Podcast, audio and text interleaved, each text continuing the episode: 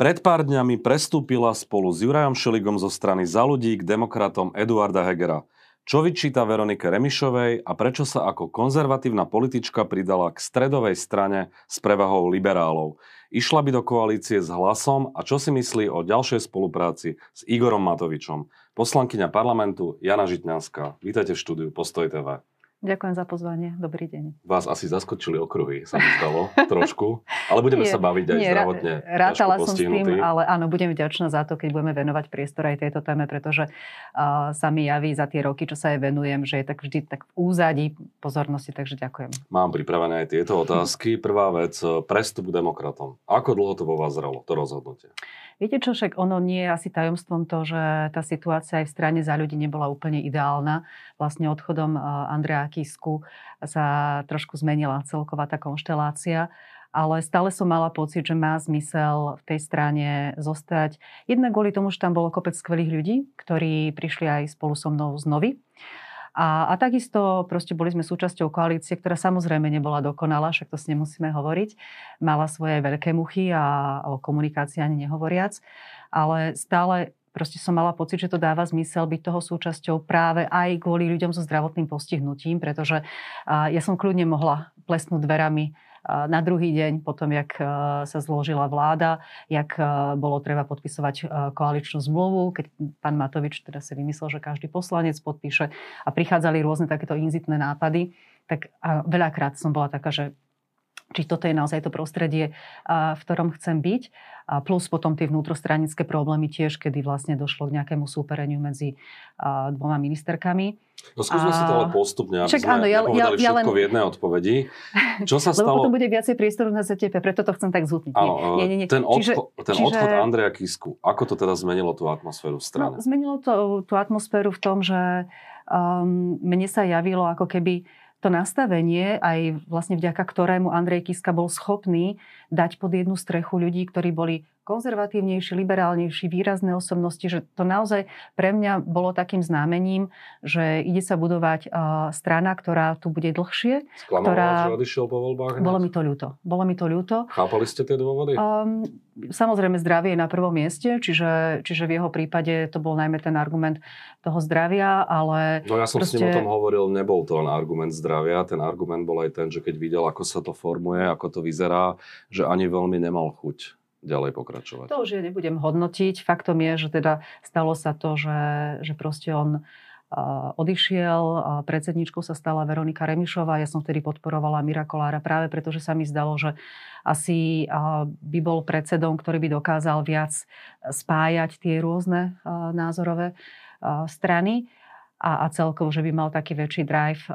Plus samozrejme, že ministerstvo pani vicepremiérky bolo veľmi komplikované, široké, čiže ťahať aj takúto agendu a zároveň aj stranu je náročné. A málo kto to dokáže. Čiže preto mne sa zdalo, že, že Miro Kolár by v tomto obstal lepšie, ale v poriadku rešpektovali sme výsledky, výsledky volieb na sneme. A čo vám najviac prekážalo na vedení strany pod Veronikou Remišovou.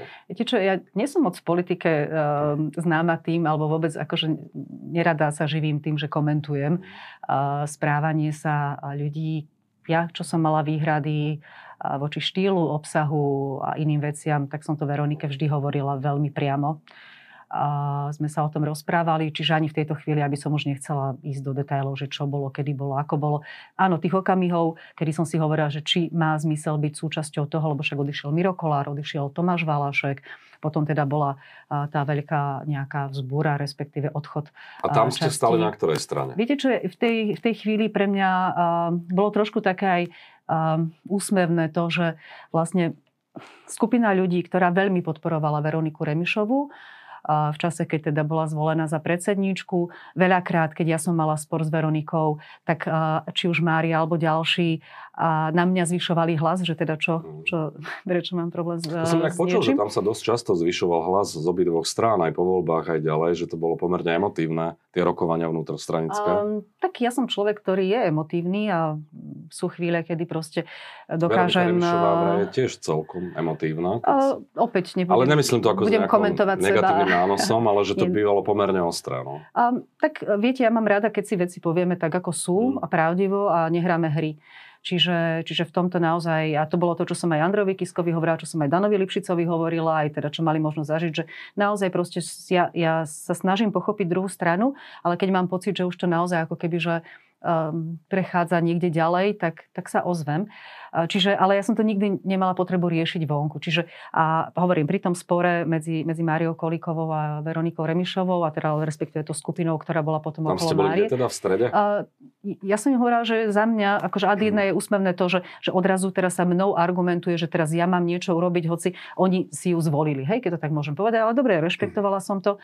Ale tam sa mi zdalo, že tak dobre, však sa dohodnite, a akým spôsobom sa pôjde ďalej, lebo nemá zmysel to proste nejako rozbíjať, lebo to samozrejme, že oslabí ale je to v prvom rade na vás. Proste ja nebudem medzi vami robiť rozhodkyňu, o to viac, že mne sa nezdalo byť úplne v poriadku aj to, Skladka, že... stali ste trošku bokom. Stala som bokom, stala som bokom, lebo proste ja som nikdy nebola, nie som a nebudem nejakou figurkou na šachovnici niekoho. To znamená, že, že keď Mária proste mala v nejakom okamihu pocit, že si potrebuje zoradiť za seba nejakých ľudí, tak ja som jej hovorila, aj keď sa rokovalo o tom, že či uh, Igor Matovič bude ďalej premiérom alebo nie, však ako v tomto ja som sa nejako netajala svojim názorom, ale ja som aj Márii hovorila, že keď si teda písala ten zoznam, že proste my tak, keď tak stojíme vedľa seba, ale nie, že proste teraz uh, ona bude operovať mojim menom. Uh, takže, takže vtedy sme sa nedohodli uh, s tým, že opäť uh, ja, keď som prišla do za ľudí, tak so mnou prišlo veľa ľudí z novy. Čiže som cítila aj za nich zodpovednosť a opakujem tých rôznych príležitostí na to, aby som sa zdvihla, aby som aj plesla dverami, aby som možno mala tých 5 minút slávy v médiách, lebo však pri takýchto odchodoch to je vždy veľký záujem. A, tak ja som uprednostnila to, že radšej proste budem súčasťou toho, budem riešiť problémy, keď budú nejaké vo vnútri, či už strany alebo koalície. A zároveň voliči mi dali silný mandát na to, aby som presadzovala veci, ktoré pre mňa sa zdajú byť alebo sú dôležité, pre nich sú dôležité. A čo by som dokázala z opozície? Bolo aj niečo, čo by ste možno ocenili na Veronike Remišovej, či už ako ministerke alebo predsedničky strany, alebo jej politickú agendu? No určite, že, že ona je veľmi pracovitá a, a myslím si, že ide si tvrdo za svojím, čo v politike je dobré, že keď človek je aj ambiciózny, len o, treba vedieť ako keby aj možno lepšie komunikovať, aj teda a, nemať, nemať pocit z ohrozenia pri každej možnej A toto tam bolo? Myslím si, že toto bola jeden z tých problémov, kde, kde možno ona videla v niektorých ľuďoch konkurenciu a preto sa skôr obklopovala ľuďmi, ktorí ju nejako viacej podporovali, než ktorí by mohli. Ale to je inak asi každý líder nejakú um, takúto viete, čo, tendenciu. Pre mňa, Mať pre mňa... okolo seba blízkych ľudí, hmm. ktorým dôveruje, ne? To je jedna vec. Druhá vec je, a to som si vždy vážila, a nech už, a, ja neviem, Jan Čarnogurský, hej, sa nezhodneme vo veľa veciach, možno v ničom už teraz. Ale faktom je, že on, keď bol predsedom KDH, tak umožnil niektorým ľuďom rásť. Ale aký bol výsledok, ako sa mu to potom vymostilo? Mikuláš Zurinda odišiel a založil konkurenčnú stranu SDK. v poriadku, ale zase aj tých ľudí posunul niekam ďalej, aj a, ťahali tú značku ďalej. To znamená, že, že naozaj proste ten líder by mal byť schopný ako keby, že umožniť aj tým druhým rásť a nebáť sa ich. Jasné. Čo bol ten povestný bod zlomu vo vašom prípade, kedy ste si povedali, že koniec, odchádzam zo za ľudí a idem no. ústretý svetlým zajtrajškom?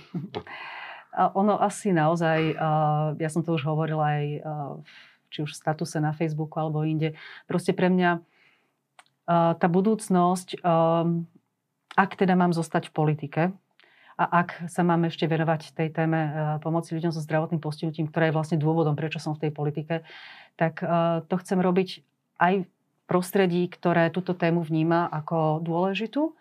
A musím vedieť presadiť niektoré veci, to znamená, že, že musím byť súčasťou uh, nejakého zoskupenia, nejakej koalície, nejakého subjektu, ktorý proste bude mať možnosť ovplyvňovať veci.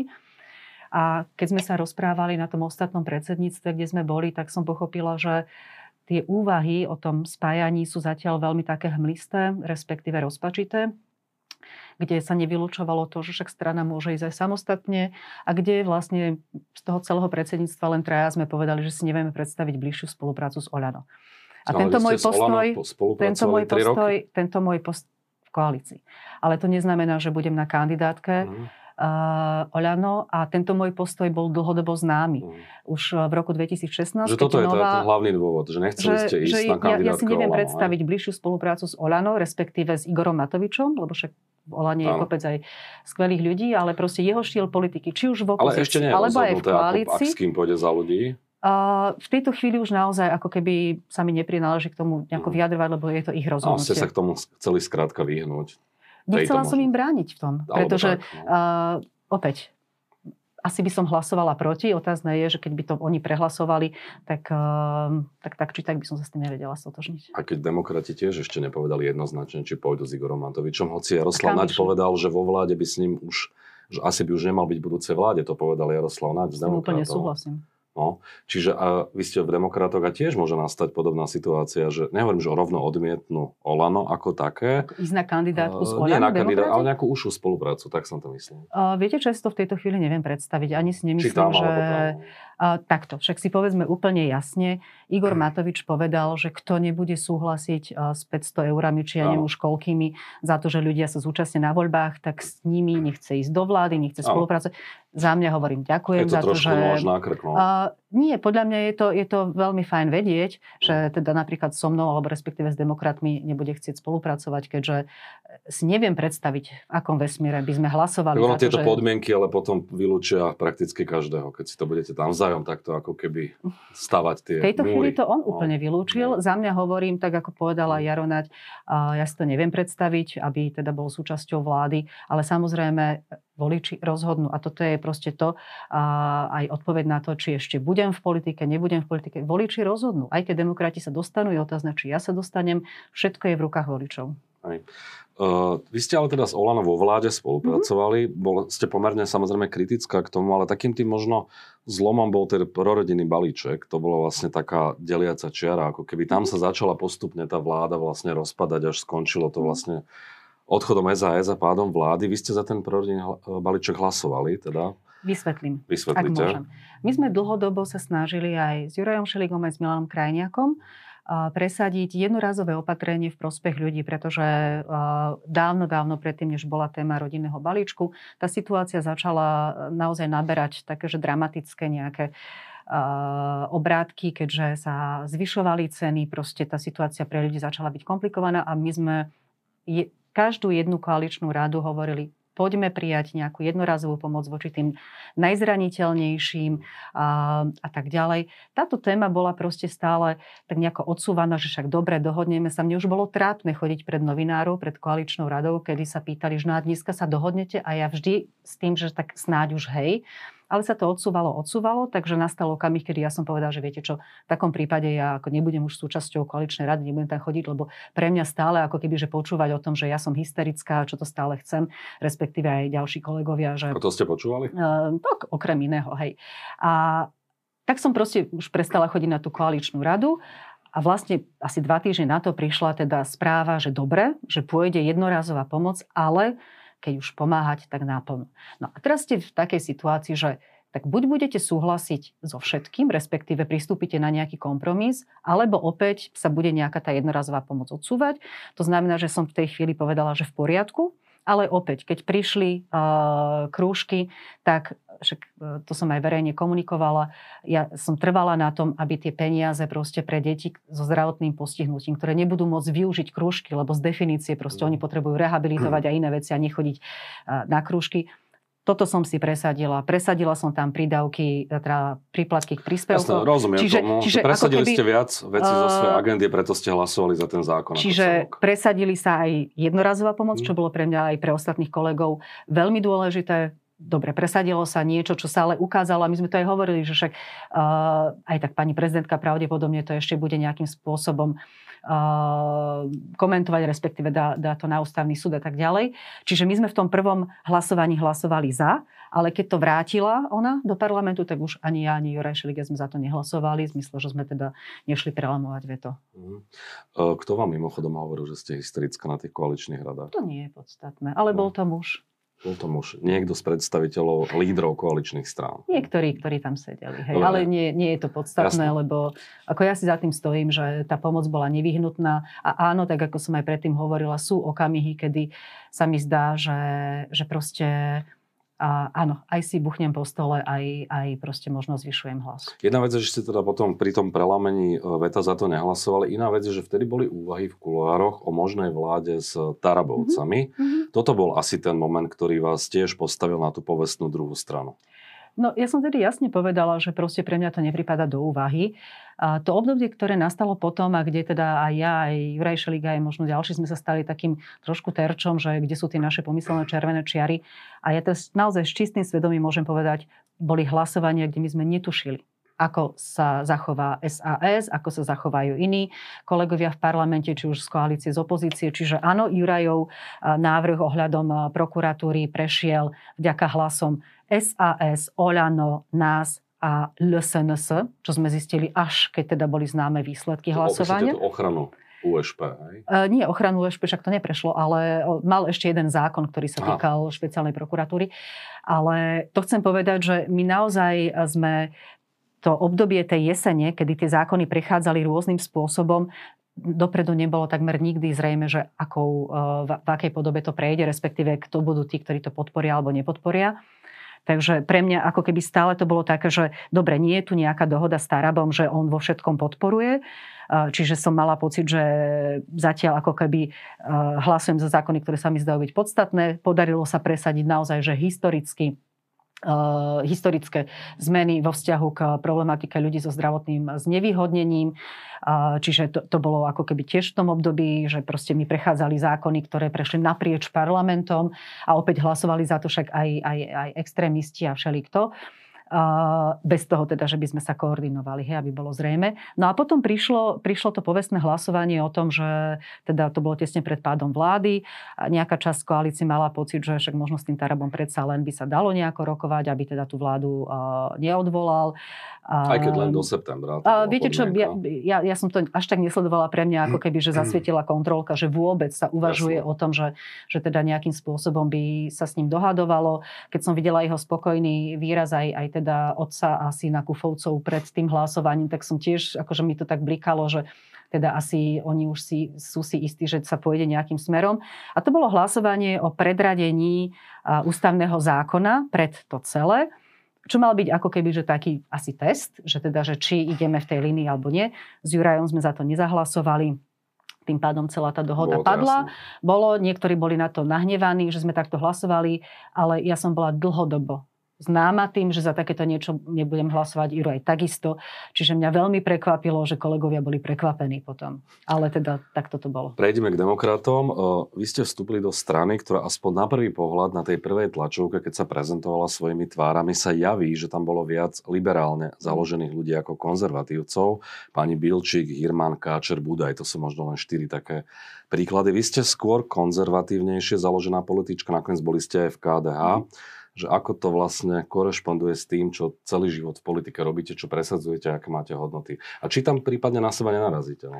Viete čo, ja si myslím, že takisto aj v Nove, hoci Novu sme zakladali takže s Danielom Lipšicom a ďalšími, ktorí aj boli v KDH, ale prišli tam aj noví ľudia a nebolo to čisto, čisto len akože konzervatívne. Uh, boli tam aj ľudia, ktorí boli liberálnejší, a mne sa javilo a stále sa mi javí, že v politike, že však samozrejme asi má zmysel, keď máte že úplne, úplne jasné zoskupenia, ako je Kresťanská únia, hej. Ale na druhej strane, keď chceme sa posunúť ďalej a chceme vedieť komunikovať navzájom, tak uh, práve, že ja vítam to, že aj v rámci tej strany sú ľudia, ktorí majú v niektorých veciach iný názor ako ja, pretože keď sme v tej strane, tak nám záleží na tom, aby sme to nejako vykomunikovali, možno našli nejaký kompromis. Vždy sa to robí jednoduchšie v rámci tej strany, ako potom medzi tými stranami, lebo samozrejme tam je to veľké súperenie.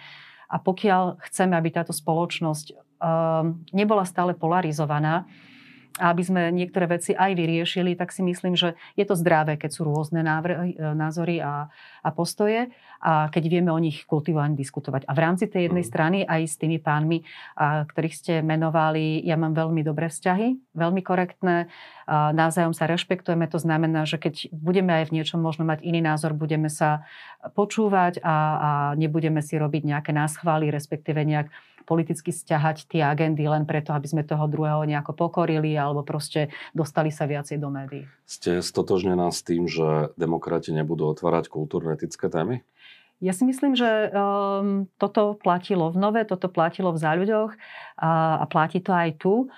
Čo neznamená, že keď príde na hlasovanie, tak uh, odrazu akože neexistujeme. Tam samozrejme každý môže hlasovať podľa svojho vlastného presvedčenia, ale pre mňa je úplne že najdôležitejšie, že tak ako vo všetkých rozhovoroch, ktoré absolvujem, alebo aj moji kolegovia, politici a političky, sa bavíme o tom, o kultúrno-etických témach, takže aby, aby sa dostala takto viacej na pretraz aj téma ľudí so zdravotným postihnutím. A tam si myslím, že budeme nachádzať skôr to, čo nás spája, než to, čo nás rozdeluje.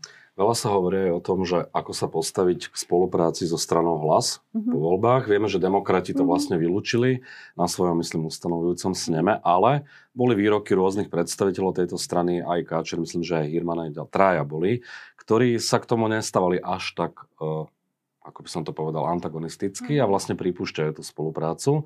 Vy toto ako vnímate? Ja to vnímam tak, že skôr to pripúšťali, respektíve na začiatku v tých mm. prvých rozhovoroch, ako keby hovorili, že nie je dobré v tejto chvíli čokoľvek zadefinovať. Vnímam aj to mediálne prostredie, akým spôsobom sa narába s hlasom, že mm. odrazu ako keby, že ten hlas sa stáva menej toxickým, hoci ako niektoré... Pre ako pre koho? Hoci, hoci niektoré tie prejavy alebo to správanie len, len pokračuje a kopíruje to, čo robí aj Robert Fico, možno trošku jemnejším spôsobom. Čiže v tejto chvíli mne sa zdá, že to rozhodnutie strany demokratov na tom sneme, že, že za tým stojím. A samozrejme, proste budeme robiť všetko preto, aby ani k takejto situácii nemuselo dojsť. Hej, že, že bude tu nejaké laškovanie, respektíve budeme hľadať to menšie zlo. Čiže trošku sa toho obávate, že to môže nastať, tá situácia, aj zo strany demokratov? Uh, ne, nemyslím si, že to môže nastať, uh, hoci média, alebo aj komentátori, aj politológovia varujú pred tým, že aby sa nestalo, že potom, ak bude, to sú také tie otázky, Znova, že, ako ktorý? Že, že čo, ako ktorý, dobre, aby som teda uh, vás do toho nevtiahla, ale áno, niektorí tvrdia, že aby sa zabránilo väčšiemu zlu, to znamená, že smer a ja neviem, SNS, ak by sa dostalo a fašisti a ja neviem teraz čo. A teraz akože ten hlas môže byť súčasťou toho druhého. Uh, mám tam také červené svetielko pri tom. Mm. Už ste hovorili o tom prístupe k Igorovi Matovičovi, uh, teraz ste už teda v strane demokrati. Ak by bola tá dilema, že či ísť do koalície s Olano, máte problém s Olano ako takým, alebo len s Igorom Matovičom ako členom vlády? Viete čo, v tejto chvíli ja by som fakt nerada už riešila ďalej Igora Matoviča, pretože mám pocit, že sa mu dáva príliš veľký priestor aj v médiách a potom samozrejme, že uh, tá téma žije a všetci majú ľudia pocit, že že proste Igor Matovič udáva tón. On má svoju agendu, má svoj štýl politiky, ja to rešpektujem, ale naozaj v tejto chvíli ja už by som bola rada, keby že sa Dobre, bavíme tomu spa- o ešte, zdravotných Už sme o ňom inak, ano, už sme akože dosť veľa sme aj hovorili už o zdravotnom Ale to vždy len ja poviem, keď si nejaký priestor. Prepašujete to vždy do nejakej inej odpovede. Tak, lebo, lebo ne, sa mi javí, že, že je to naozaj téma, ktorá si zaslúži ten priestor. Ešte a najmä bude, teda tí ľudia to zaslúžia. Ešte sa k tomu vrátime. Spájanie síl. V akom mm-hmm. je to momentálne stave? Vieme, že rokuje sa o spolupráci s KDH, ale KDH to de facto každým dňom ako keby odmietavo sa k tomu stavia aspoň mediálne. V akej je to fáze? Je to reálne, že sa spojíte s KDH alebo aj s niekým iným prípadne? Takto, ja nie som v orgánoch mm. strany, to znamená, že ja nebudem viesť žiadne rokovania, ani, ani nechcem ako keby predbiehať udalosti. Faktom je, a to nie je žiadne tajomstvo, že aj ja osobne sa poznám s mnohými ľuďmi, ktorí sú v predsedníctve KDH, v regiónoch, s Miriam Lexmanovou, Milanom Majerským. Čiže áno, komunikujeme spolu, snažíme sa ako keby že hľadať aj to, čo nás spája uvedomujeme si, myslím si, že aj oni si uvedomujú, aj demokrati si uvedomujú, že proste môže nastať tá situácia, kedy naozaj pre záchranu Slovenska, nie pre záchranu strany, lebo myslím si, že nikto z nás sa na to tak nepozerá, že teraz len, aby my sme niekde boli, alebo aby sme mali mandát, hej. Tam, tam ide naozaj o to, že, že tieto voľby môžu byť um, takoutou krížovatkou, že či teda naďalej budeme uh, demokratickým štátom, kde novinári budú mať slobodu, budeme podporovať Ukrajinu, budeme sa otáčať na západ, budeme chcieť byť intenzívne súčasťou EÚ a tak ďalej, alebo proste nastane, nastane niečo, niečo veľmi zlé. Čiže v záujme tohto si myslím, že bude dobre, keď tie rozhovory sa nejako posilnia, keď budú intenzívnejšie.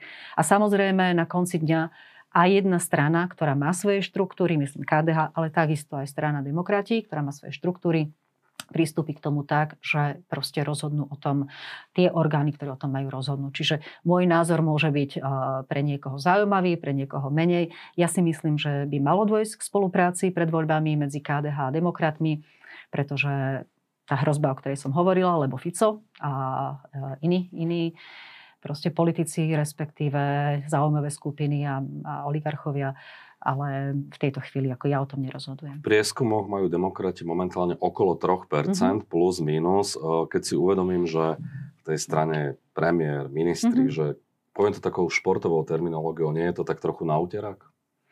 Viete čo, v tejto chvíli mne sa zdá, že uh, áno, tá, tá komunikácia, že títo ministri sú súčasťou demokratov, títo poslanci sú súčasťou demokratov, že zatiaľ bola len taká, taká povrchná, taká veľmi slabá. Samozrejme, že je potrebné zapracovať aj na tom, že nielen teda ministri si robia svoju prácu, robia si ju dobre a takisto pán premiér ktorý ale častokrát je tým, že má na starosti aj zdravotníctvo, aj, aj teda proste iné agendy, tak je v situácii, kedy musí čeliť aj nepríjemným témam. Hež nemôže byť ako napríklad Igor Matovič, ktorý proste rozdáva 500 eur len tak a, chodí po Slovensku. Čiže premiér má aj nejakú svoju agendu a svoje zodpovednosti, ale, ale myslím si, že postupne už začínajú aj tlačové konferencie, kde sú predstavitelia demokratov, ktorí sa vyjadrujú k jednotlivým témam. A myslím si na konci dňa, že naozaj práca každého jedného z nás môže byť tým, čo dokáže tým ľuďom, že proste áno, aj v ťažkých situáciách, ako bola aj táto vláda, nemyslím teraz len to zloženie, ale aj korona, inflácia, energie, vojna, že proste dokážeme mať výsledky, dokážeme konkrétnym skupinám ľudí pomôcť, ako napríklad aj skupine ľudí so zdravotným postihnutím. Už sa k tomu pomaly blížime. Uh, viackrát sme tu aj ako keby v náznakoch trošku hovorili o médiách, vo vzťahu mm-hmm. hlasu a podobne. Vy ste v médiách pôsobili v Markize, v Rádiu Twist, aj v RTVS. Uh, ako sa odtedy zmenili? Skúsme to aspoň um, tak stručne nejako pomenovať. Mne sa zdá, že tá tendencia trošku išla smerom od toho, že um, za mojich čias sa mi zdá, že, že redaktori, novinári mali podstatne viacej času sa venovať jednej téme, sa mm. špecializovať, ísť viac do hĺbky. A dnes, aspoň tak, ako som to aj ja zažila, ešte keď som odchádzala z Markizy pred tými 12-13 rokmi, tým, že sa uh, zvyšoval počet relácií a zvyšovala sa minutáž, tak veľakrát proste museli zvládnuť niekoľko reportáží za deň. To znamená, že aj potom uh, znalosť tej témy alebo aj to spracovanie uh, bolo niekedy naozaj také, že narýchlo. To znamená, že Áno, tá doba sa zmenila, pribudli, pribudli sociálne siete, ktoré sú veľkou konkurenciou pre, pre médiá klasické. To sú ale skôr také technické veci. Skôr to myslím tak, že či sa to zmenilo v nazeraní na politiku, či médiá stále hľadajú pravdu, alebo sú novinári už možno viac politické aktivisti, či nie sú možno nejaké tábory v tých médiách to neviem posúdiť, či sú tábory v médiách. Faktom je, že áno, vnímam aj kvalitu žurnalistiky naprieč uh, tým, tým celým spektrom. Proste sú novinári, pri ktorých viem, že robia maximum preto, aby boli objektívni. Proste sú novinári, ktorí zjavne uh, píšu tak, ako, ako niektorí A boli médiá objektívne k tejto vláde? Skúste to uh, posúdiť um, z toho druhého brehu. Predtým ste no, boli novinárka, teraz ste terčom kritiky novinárov? Áno, Ako to vnímate? Uh, viete čo, ja, akože mi sa to veľmi ťažko posudzuje, pretože áno, keď, keď ste terčom, tak to vnímate citlivejšie, ako keď ste ten, ktorý proste kladie tie otázky a je jednoduchšie klas otázky, ako na ne odpovedať, to už som aj Že ja či zistila. ako politička už možno ale... viac rozumiete politikom vo vzťahu k novinárom, alebo stále máte trošku niekde v sebe to novinárske a chápete to, alebo ako sa na to vlastne pozeráte? Viete, čo je to možno taký mix, že na jednej strane chápem, že aj keď opäť sa dostaneme k téme e, ľudí so zdravotným postihnutím, že proste nie je to téma, ktorá teraz bude vašich poslucháčov držať pol hodinu pri, pri obrazovke alebo aj teda pri podcaste. A na druhej strane, áno, novinári sú tí, ktorí môžu aj udávať témy. Čiže, čiže ako keby, že s týmto sa tiež je, je dobre nejako vysporiadať. A či, akože vždy, vždy novinári, ja si pamätám aj za čias ešte Mečiara, keď bola Slobodná Európa, eh, v Markize ja som tedy bola, že, že boli sme veľmi kritickí a naozaj išlo o veľa vtedy. A áno, eh, veľmi sme sa tešili z tej zmeny, keď nastúpila Zurindová vláda. Ale skôr to bolo aj o tom, nie, že teda fandíte možno konkrétnym tým politikom, ale proste ide vám aj o tú krajinu. Čiže áno, aj novinári vtedy sa podielali na tom, že uh, tie voľby dopadli, ako dopadli. Dnes uh, sa mi zdá, že áno, čas novinárov proste ide si po tej čítanosti, klikanosti, čiže čím bulvárnejšie, tým proste uh, väčšie publikum. Sú k vám objektívne médiá alebo nie?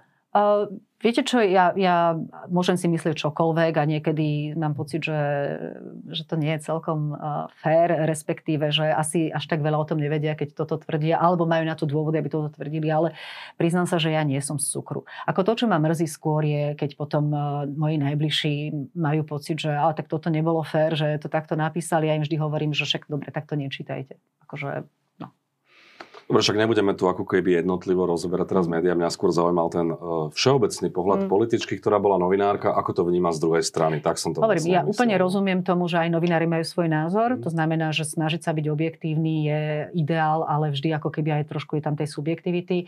A to, že niektorí naozaj, že, že píšu skrátka to berete, na objednávku, prácu a tak, tak niekto, väčšina z nich je úplne v pohode a ja sa vždy budem zastávať novinárov, pretože aj preto, že som to mhm. robila, aj si myslím, že to tak je, ale jasné, že niektorí proste sa zahrávajú trošku s ohňom, keď uh, nejaké polopravdy alebo nejaké takéto podsúvajú. Váš kolega Juraj Šeliga dostal, myslím, denníku jen otázku, že či e, sa možno nevenujete menej ľuďom e, tie znevýhodnení v tom zmysle, že ochrane sexuálnych menšín a podobne. To sa dá aj porovnať s agendou, ktorú vlastne riešite mm. vy, zdravotne ťažko postihnutí, že sú to rôzne skupiny obyvateľstva, ktoré sú vnímané ako menšinové a treba im v nejakej miere mm. uľahčiť život a tak ďalej. Vy toto ako vnímate? Že aj ten dôraz možno na tieto dve témy a že či tam cítite nejakú disproporciu, alebo ako to vnímate? No veľmi úprimne cítim veľkú disproporciu v tom, že ja nejako nechcem spochybňovať to, že treba riešiť aj práva eh, ľudí eh, s rôznou sexuálnou orientáciou, ale faktom je, že tak ako väčšina politikov v každom jednom rozhovore je konfrontovaná s tým, že či by hlasovali, ako by hlasovali, či už registrované partnerstva, životné partnerstva, interrupcia. Tak ja, ja už som hlasovala, čiže uh-huh. myslím si, že v tomto som čitateľná. Tak uh, ja naozaj túžim potom sa dožiť situácie, kedy každý jeden politik bude konfrontovaný aj s tým, že teda čo ste urobili pre ľudí so zdravotným znevýhodnením. Za čo ste hlasovali? Tam myslíte ten, ten návrh, ktorý išiel vo vzťahu k Saska, čo dávala aj... aj ako keby zjednodušenia nejakých životných áno, vecí. Saska dávala takýto, ale aj to Tomáš Valašek dával. Mm. Čiže uh, v, tomto, v tomto myslím si, že, že ako už, už som s tým hlasovaním dala najavo.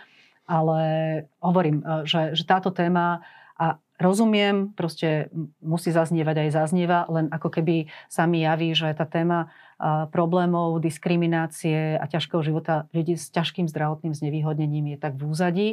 A pokiaľ naozaj si ten priestor nejaký oni nevybojujú, čo by teda však nemali bojovať, alebo ja v médiách nejako, nejako o tom nehovorím, tak, tak vlastne je to tak v ústrane. Je to strašne ľúto, pretože ja si pamätám ešte, keď som začínala túto tému a začínala som ju cez nepočujúcich, tak moji kolegovia v tom čase v KDA sa ma pýtali, že ale čo stále riešim, však oni sa neozývajú. No tak len možno nevedia, možno sa ozvali, nikto ich nevypočul, že ako keby um, niektorí politici vnímajú, že, že pokiaľ nie je nejaký veľký mediálny a celospoločenský tlak, tak to nie je téma, ktorú chcú riešiť. Videli a to je to, čo... Invalid? Uh, zatiaľ nie, ale teším sa na Pozrite si to, lebo je tam aj táto téma, hoci takým drsným a vtipným Hej. spôsobom uchopená, ale myslím si, že celkom zrozumiteľná pre ľudí. A pre mňa ako jedna z tých vecí, ktoré sú tiež také, nie nepochopiteľné, opäť rozumiem tomu, ale ma to trošku mrzí, či už to bolo v Európskom parlamente, alebo aj v Slovenskom, ako náhle je téma ochrany zvierat. Teraz sme mali ten sliev, e, klietkový chov sliepok, tak mailová schránka je zaplavená. Mailami na podporu toho zákona, mm. aby sa to zrušilo a bojujeme za práva. Opäť, je to úplne legitimné, je to v poriadku. Ale opäť raz, ja dúfam, že sa dožijem situácie, že ma takto budú zaplavať, respektíve mojich kolegov, aj maily Čiže od ľudí, ktorí budú bojovať aj, za ľudí so zdravotným postihnutím. Aj menšiny, aj sexuálne, ale proporčnosť. To je asi tá vec. Hej. Sa mi zdá, že, že tá téma tých ľudí so zdravotným znevýhodnením a pritom ide o 10% plus minus populácie plus ich rodiny príslušníci, lebo to zdravotné postihnutie vždy má dopad aj na tú rodinu, pretože rodiny sa rozpadajú, jednorodičovské rodiny, jeden človek musí zostať doma, starať sa o to dieťa so zdravotným znevýhodnením znevýhodnením, nemajú prístup e, do škôlok, proste, e, a o tom by sme mohli hovoriť hodiny a hodiny, že vlastne čomu všetkému musia čeliť v tom dennodennom živote. A, a to sa mi javí ako keby ten priestor v médiách, respektíve aj ten tlak spoločnosti bol v tomto podstatne nižší, ako keď sa rie, rieši nejaké iné témy. Posledná otázka, ktorú kladem každému, kto je na hrane zvoliteľnosti. Mm-hmm. Čo budete robiť po voľbách, ak neúspejete? Viete čo, e, keď som bola v Európskom parlamente a končila som mandát, tak tam rozdávali takú brožúru s tým, že život mimo politiky existuje. Bola to brožúra, ktorá mala všetkých upokojiť, že teda politika nie je jediné miesto, kde sa dá pôsobiť a kde sa dá fungovať. Ja som nikdy nebrala svoju prítomnosť a účasť v politike ako to, že idem sa prestravovať. Nie je tomu ani tak teraz. Proste ak uh, môžem pomôcť ľuďom so zdravotným znevýhodnením a ich rodinám, ak dostanem na to mandát, budem v tom pokračovať. Keď nie, tak uh, budem robiť niečo iné. To je úplne v poriadku. Ďakujem za rozhovor. Ďakujem za pozvanie.